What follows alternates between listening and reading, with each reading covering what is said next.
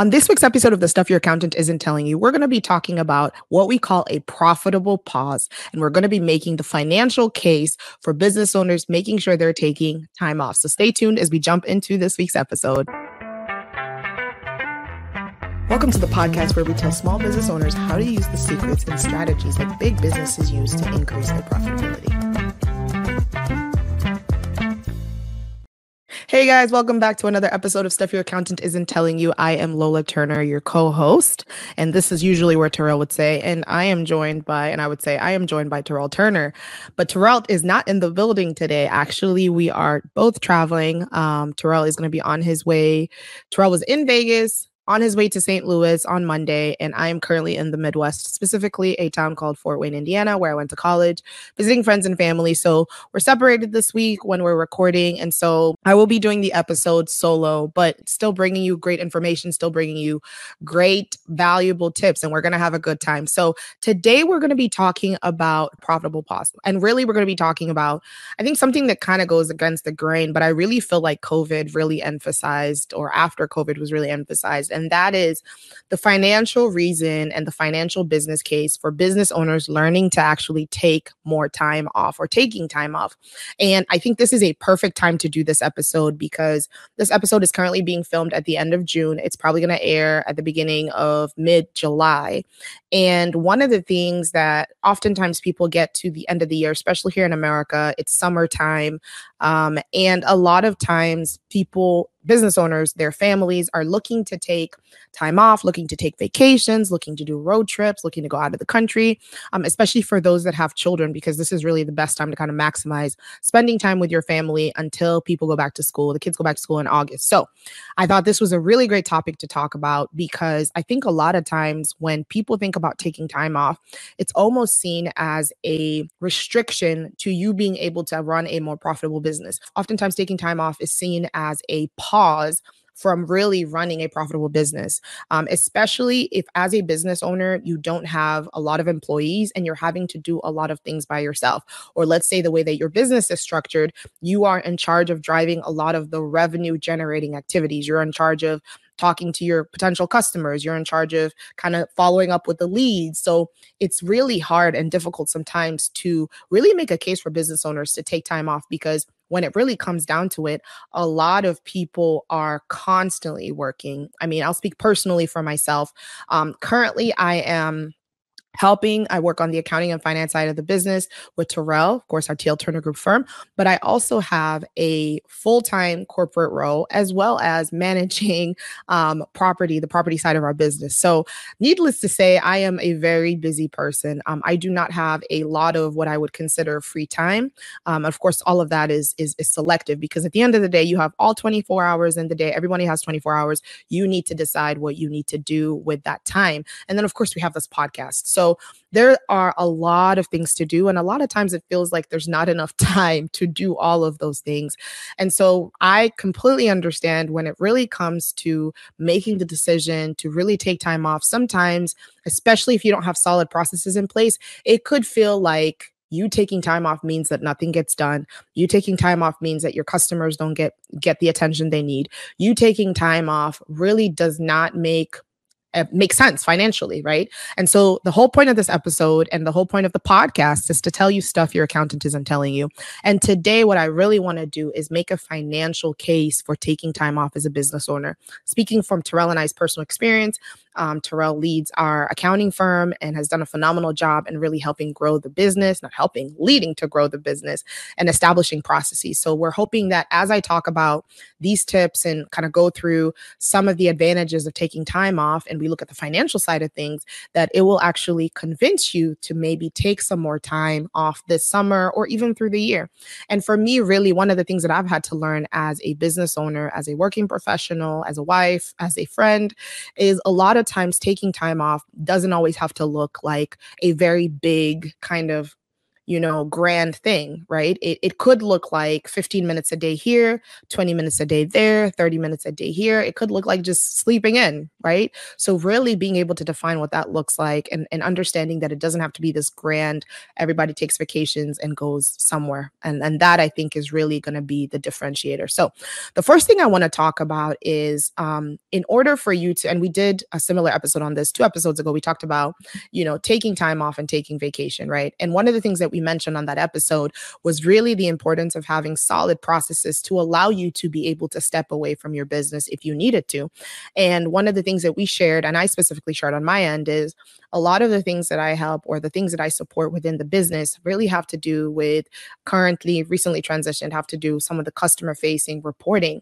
And we had to really make sure that we had, and we're still working through it, making sure that we had solid processes on our client delivery to make it easy to where if I was not present, if I'm not present in the process, it can be done and delivered and we're not going to miss the deadlines.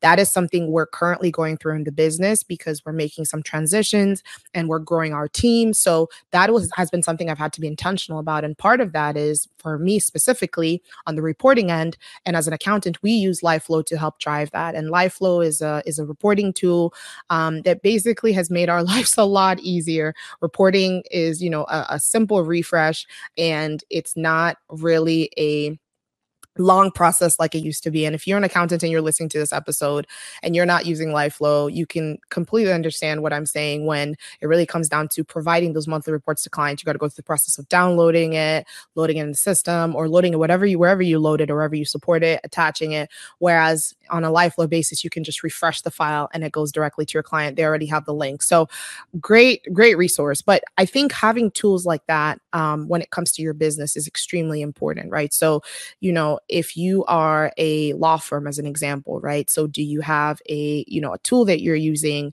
whether it's MyCase or whatever it is to be able to manage your client client deliverables make sure that you have everything that you need and that your clients don't feel neglected when you step away? And i think the the purpose of having processes is to allow you to be able to take breaks without feeling like your customers are being neglected. So want to caveat by saying before you can even take a step back, your processes need to be solid. Um, the first financial thing that I want to talk about, which is something that is, I think, oftentimes people understand it, but I don't think people understand the magnitude of it. So, you know, being the accountant and the finance person that I am, of course, I had to bring some numbers. And, you know, one of the benefits of taking time off, I think, when we think about financially, um, is really minimizing your employee burnout and your turnover costs or rates.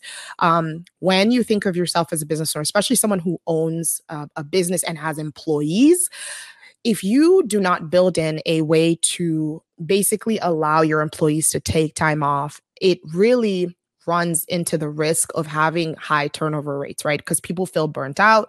People don't feel like, you know, people feel burnt out. And if they feel burnt out, they're not likely to stay, which means that it's going to cost you money to have to replace their role if they leave. You're going to have to train someone new. You're going to invest in someone new.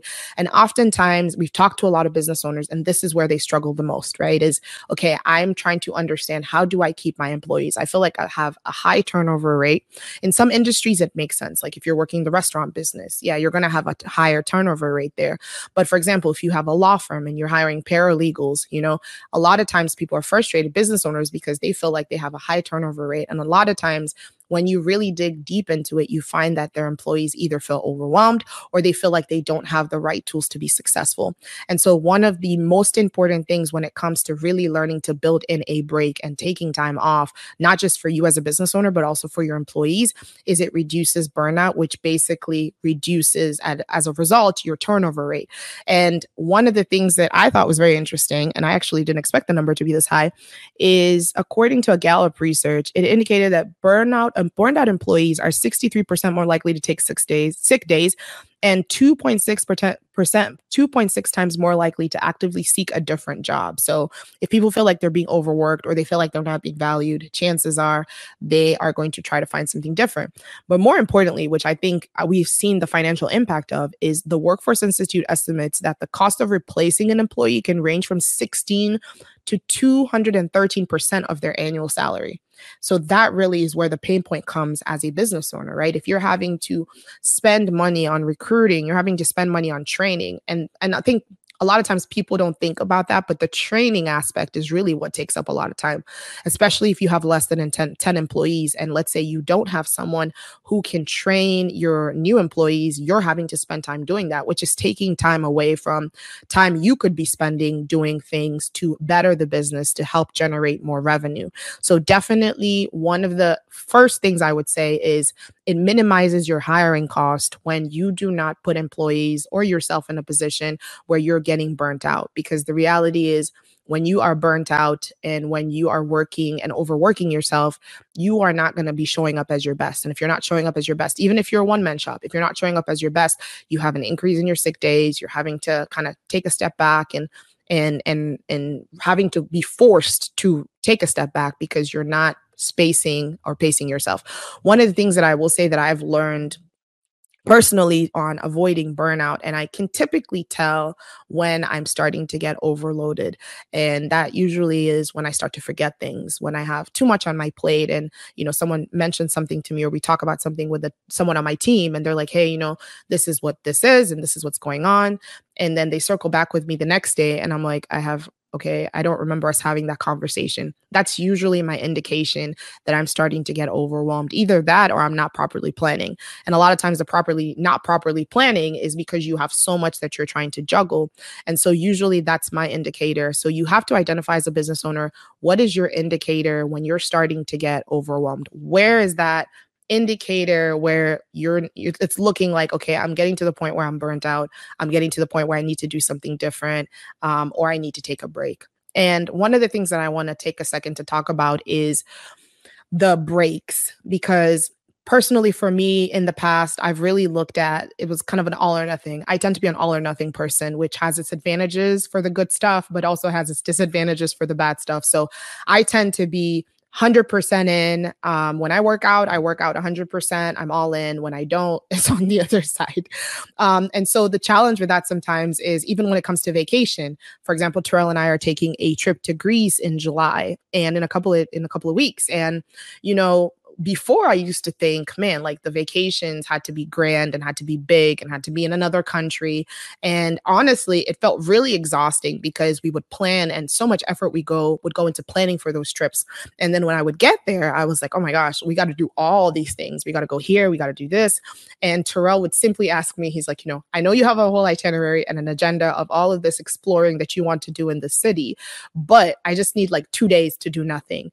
And that was very difficult for me to to do because I'm like, well, what are we doing if we're, I mean, what is doing nothing? Like, you know, and Terrell always used to say, if we like it enough, we'll always come back. And that was something that was hard for me to to to realize, but it was extremely important because at the end of the day, you need to learn how to not do the grand things all the time to take the breaks. So, as an example, like I mentioned, this week I'm traveling and I'm currently in the Midwest. And every year I've been trying, at least for the last couple of years since COVID, to make a trip back to where I went to college. This is what I consider my coming to America City. I joke about that.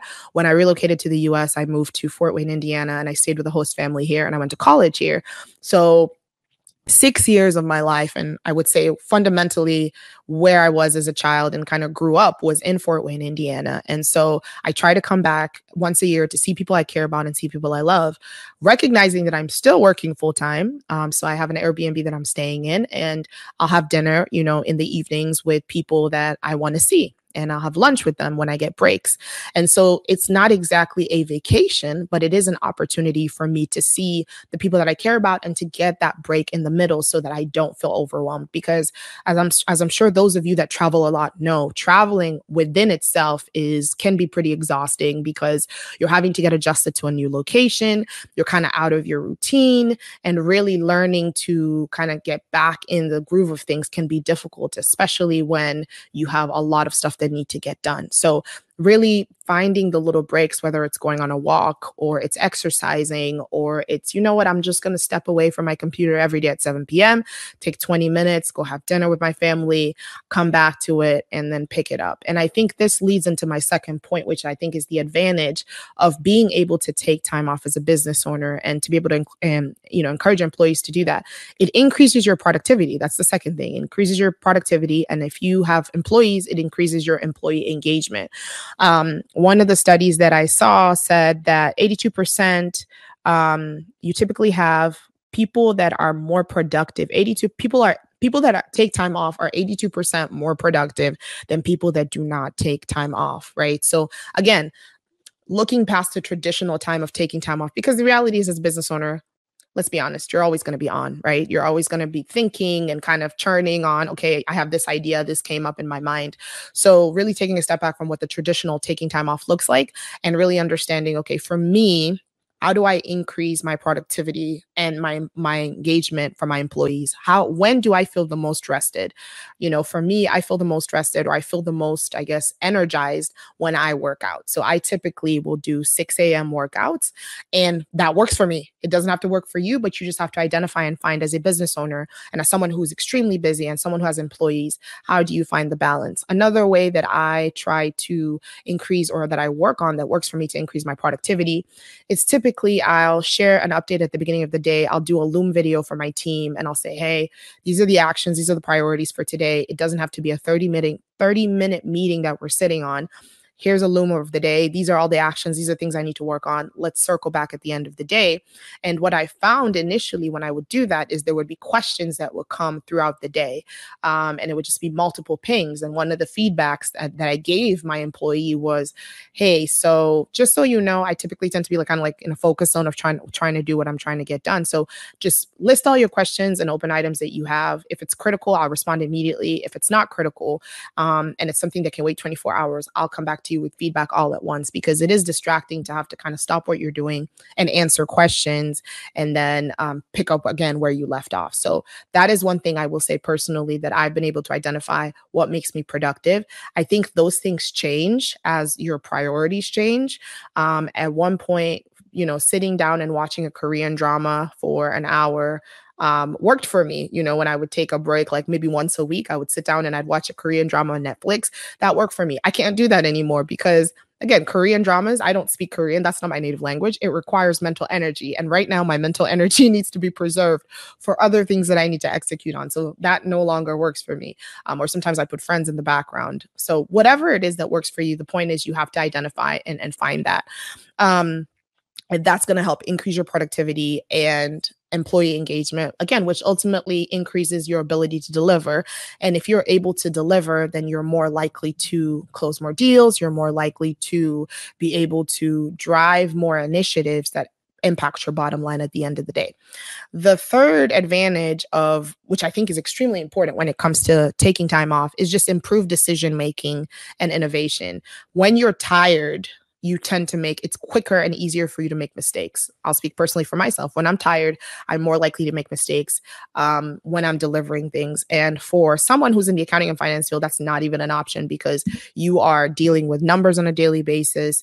And I think that's why having tools like LiveFlow that kind of refresh your data and automate it really is important. So building in safeguards um, for that. But again, going back to the main reason of this episode, which is the more time you take off and the more time you build in time for you to rest, the easier it will be for you to be recharged, which will improve your decision making and will make it easier for you to come up with new ideas in your business.